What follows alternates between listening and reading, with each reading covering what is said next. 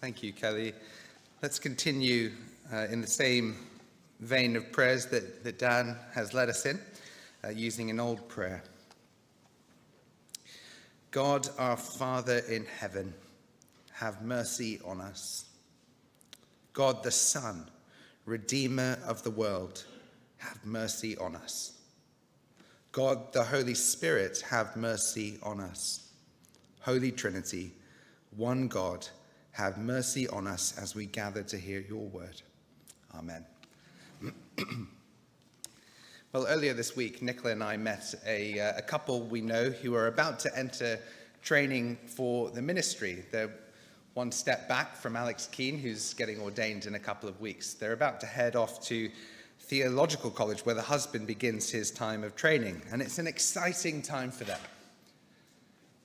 However, it's also a daunting time, not just because of all the changes it's going to be uh, or it's going to bring for their family, but because they, like many in particularly my generation, have at one time been nurtured in unhealthy environments in the church. They look back at their time in a particular place with, with gratitude and affection, and yet in that place, uh, the minister of the church is no longer there. He was accused of bullying and being heavy handed. Without going into the specific details of that particular situation, our friends are wondering what do we do with that? Is our experience of God's grace in that place now tarnished?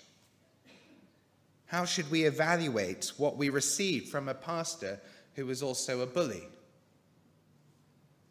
What does it mean for us as we enter ministry ourselves? Are the practices we learnt healthy or harmful? Those are important, yet unsettling, confusing, and scary questions to ask. And in 1 Samuel 21 today, we'll have to wrestle with similar questions about David. So far in 1 Samuel, David has been a model of virtue and a foreshadowing of Christ himself. We've learnt a great deal from his example, but as we'll see, David is far from perfect. He's the chosen king, the man after God's own heart. So, what do we do when he displays doubt? When he's deceptive and devious? When he's a danger to others? The message this morning is all about imperfect leadership, but it's also about the grace of God and His goodness in the midst of mess. So let's get back into the messy situation David finds himself in.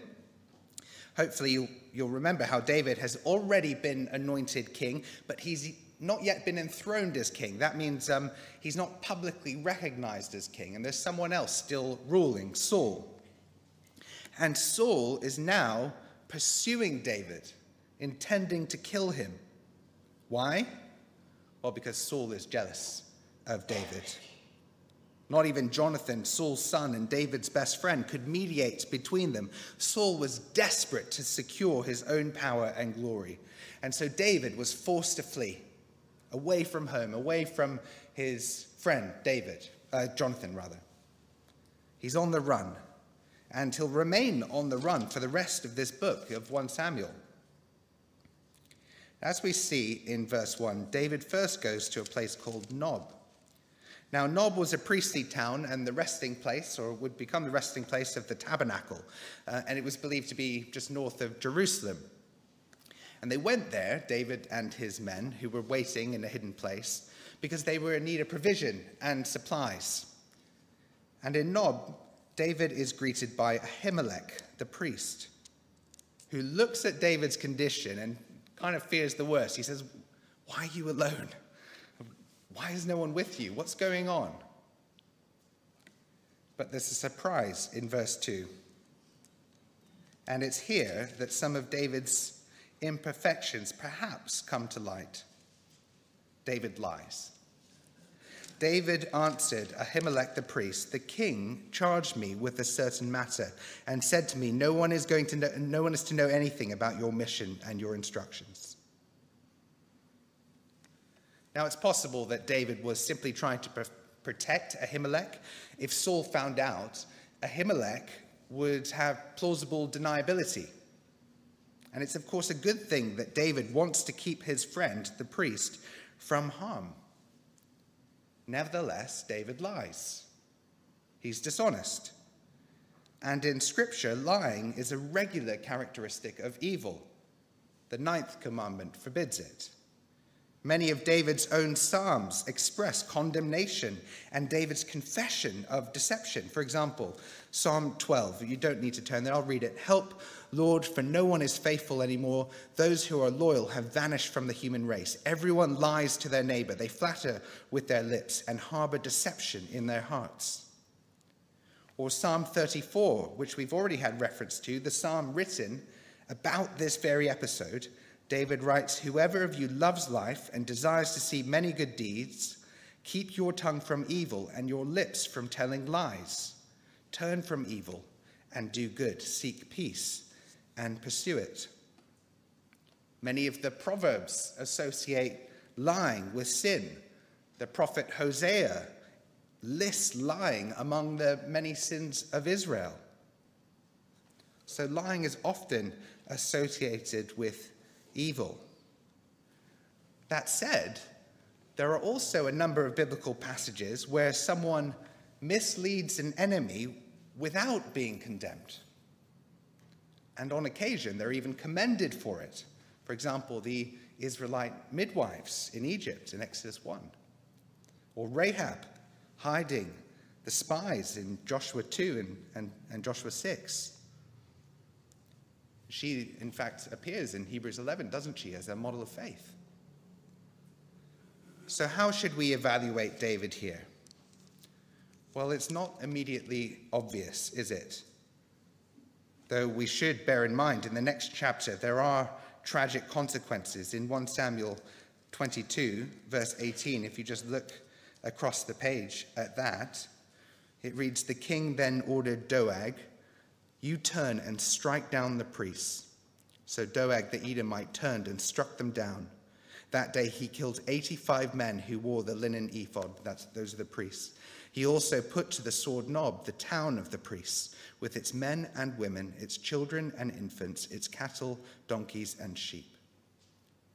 For harboring David, Ahimelech and his family were killed. The, the next section in our chapter may also hint at David's folly. Just look at verse 10 of chapter 21. That day, David fled from Saul and went to Achish or Achish, king of Gath. Now, perhaps you remember that name Gath, that place from chapter 17. Remember, Gath was the town where Goliath was from. It's enemy territory. Why does David go there? The anointed king of Israel who's been promised by God that he will rule, goes to Goliath's home with Goliath's sword, hoping not to be recognized. It doesn't much sound like the actions of a king. Where's the faith that enabled David to take on Goliath? Where's the faith that his friend Jonathan displayed when he took on an enemy stronghold with just him and his armor bearer in chapter 14? And then, in fear of Achish, king of Gath, David saves his, skin, his, his own skin through deception by pretending to be insane. So, again, how do we evaluate this? What do we say about David's actions? Is David wise and shrewd, like the Israelite nurses and Rahab? Like Corey Ten who hid and sheltered Jewish people from the Nazis during the Holocaust?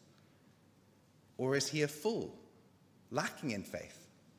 Like Peter before the crucifixion, or like the great Thomas Cranmer, who for a brief time in Mary Tudor's reign denied his Protestant faith to escape burning. In doing so, he watched his friends, Hugh Latimer and Nicholas Ridley, go to the stake themselves in Oxford in 1555. Though, of course, Thomas Cranmer would later recant what he said and was himself executed for his faith. What is David doing in all this? Much like the mess we face in the church today, there is a tension and ambiguity in this episode. There are no easy answers. And that in itself should be a lesson to us. You see, we want things in black and white. We want goodies and baddies, and everything wrapped up into neat boxes we can understand and accept. The reality is far more untidy, at least to us. Supposed good guys sin and cause great harm, and bad guys are sometimes the means of God doing great things. So perhaps we're asking the wrong questions. Instead of asking, what is David doing in all this, a better question is surely, what is God doing in all this? And asking that question in this episode, I think, shifts our focus from the imperfections of David and other leaders to the perfect guiding grace and goodness of God. You know, the Thomas Cranmer who denied his Protestant faith and watched his friends go to the stake for, um, uh, for, yeah, for their faith is the same Thomas Cranmer that supported the translation of the Bible into English. Um, it's the same Thomas Cranmer who steered the composition of the Book of Common Prayer, who developed the Articles of the Church of England, who wrote countless homilies and sermons that were used by other ministers in the church, which still form a part of the official doctrine of the church today. The Lord worked in and through Cranmer's weakness and folly to bless his ministry. Likewise, notice how in God's kindness, David and his men receive the provision of the holy bread despite deception. Notice how, in God's power, David escapes the clutches of the enemy despite walking into Achish's hands. Notice how, in God's mercy, he, God provides David with shelter and refuge in a place not too far from his boyhood home. Adullam is in Canaanite territory, effectively no man's land, about 12 miles southwest of Bethlehem. Notice how, in God's wisdom, he provides clear guidance and direction for David through the prophet Gad in chapter 2, verse 5. God saves David through his folly. And not just externally, internally, God is at work growing David in faith, forming him to become the king after God's own heart. Psalm 34, which we've already mentioned, is evidence of that. In his distress, David is able to say something like this from Psalm 34 Taste and see that the Lord is good. Blessed is the one who takes refuge in him. Fear the Lord, you his holy people, for those who fear him lack nothing. The lions may grow weak and hungry, but those who seek the Lord lack no good thing. But it's not only David who benefits. Notice also how God works through David and his folly to bless others in this desperate situation. I think uh, 1 Samuel chapter 22, verses 1 and 2, are, are the most striking verses in this whole episode. Um, look, look down, let's read them again. David left Gath and escaped to the cave of Adullam. When his brothers and his father's household heard about it, they went down to him there all those who were in distress or in debt or discontented gathered around him, and he became their leader. About 400 men were with him. Yes, the anointed king is being pursued by Saul and is on the run in the wilderness.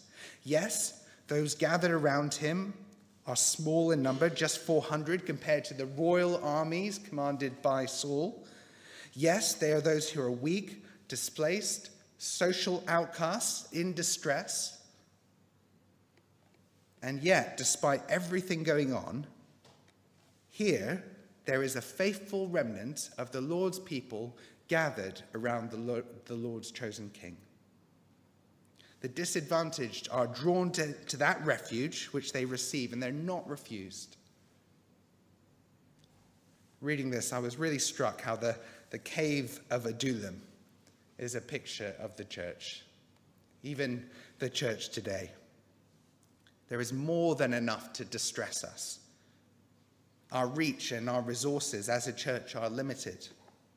There are a plethora of reasons to feel discontent with how things are in the Church of England or, or even here. Nevertheless, we continue to gather around our leader in verse 2, our good shepherd who is in our midst. And I don't mean me and Dan and Steve, I mean Jesus Christ, who is the focal point of hope in crisis. And unlike David, there is no ambiguity about his actions. Christ governs his church in perfect wisdom, power, and love. His church should feel like a, and it is, a refuge for the broken. Because Jesus doesn't lie. Every word he speaks is life giving.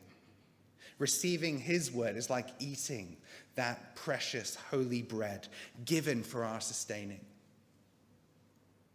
And because Jesus doesn't just attract the weak and the lowly to him, he actively goes looking for them. He finds the sheep without a shepherd. He beckons the little children to him. He comforts the persecuted. Not as a last resort, not because he's desperate, not by coercion. Christ gathers the weak by design. So, are you, like my friends, entering into ministry feeling distressed or destabilized or unsettled in the faith? Are you in debt, feeling needy and helpless, whether physically, emotionally, or spiritually? Are you discontented, unsatisfied, disillusioned, or perhaps embittered by the church or its leaders? If so, don't put your ultimate confidence in your brothers and sisters who, like you, are also broken and in need of refuge. Look again to the one who shields us.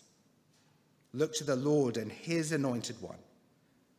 Just hear what the Apostle Paul says in 1 Corinthians 1. Words to us uh, as much as they were to um, the church he was writing to. Brothers and sisters, think of what you were when you were called. Not many of you were wise by human standards. Not many were influential. Not many were of noble birth, but God chose the foolish things of the world to shame the wise. God chose the weak things of the world to shame the strong. God chose the lowly things of this world and the despised things and the things that are not to nullify the things that are, so that no one may boast before him. It is because of him that you are in Christ Jesus who has become for us wisdom from God. That is our righteousness, our holiness, our redemption. Therefore, as it is written, let the one who boasts boast in the Lord. In all the mess and the sin and the strange happenings, God continues to shower grace upon his people. Now, that doesn't mean that there aren't frustrations or difficulties or even scandals and things in the church for which church leaders should be held accountable. But it does mean that as those in Christ Jesus, even the sufferings that we share with Christ can be a means of our renewal and our growth. So it can be good for us to fail. Ray Ortlund says, May all our churches fail often enough, obviously enough, painfully enough to stay hungry and poor before the Lord, for he has filled the hungry with good things. What is God doing in all this? That is a great question to ask, always a great question to ask. What is God doing in my mess, in your mess, in our mess? And Psalm 34, a psalm written in the context of David's escape from Gath, is a great way to respond. And so, mindful of our messes, our struggles, weaknesses, failures, frustrations, debts, our sorrows, let's turn to Psalm 34 together. A psalm of David, a psalm of Christ, and a psalm of his people. And let's say it together as we close. You can find Psalm 34 on page 561 in the church Bibles.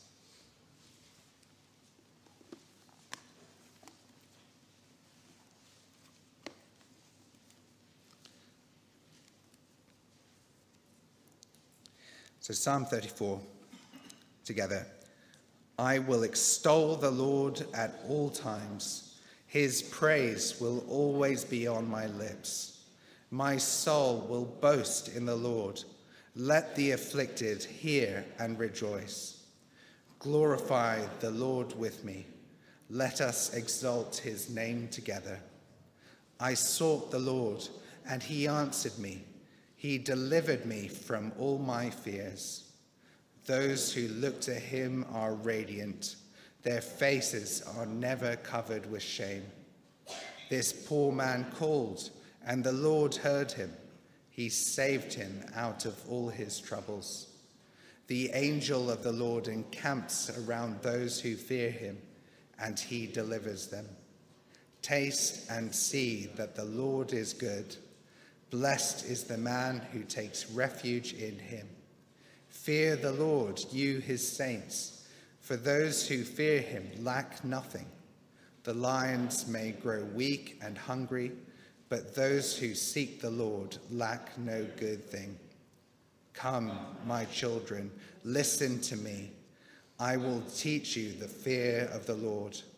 Whoever of you loves life and desires to see many good days, Keep your tongue from evil and your lips from speaking lies.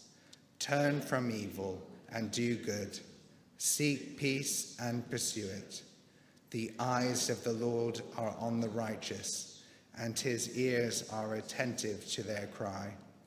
The face of the Lord is against those who do evil, to cut off the memory of them from the earth. The righteous cry out, and the Lord hears them. He delivers them from all their troubles. The Lord is close to the brokenhearted and saves those who are crushed in spirit. A righteous man may have many troubles, but the Lord delivers him from them all. He protects all his bones, not one of them will be broken. Evil will slay the wicked, the foes of the righteous will be condemned. The Lord redeems his servants. No one will be condemned who takes refuge in him. Amen.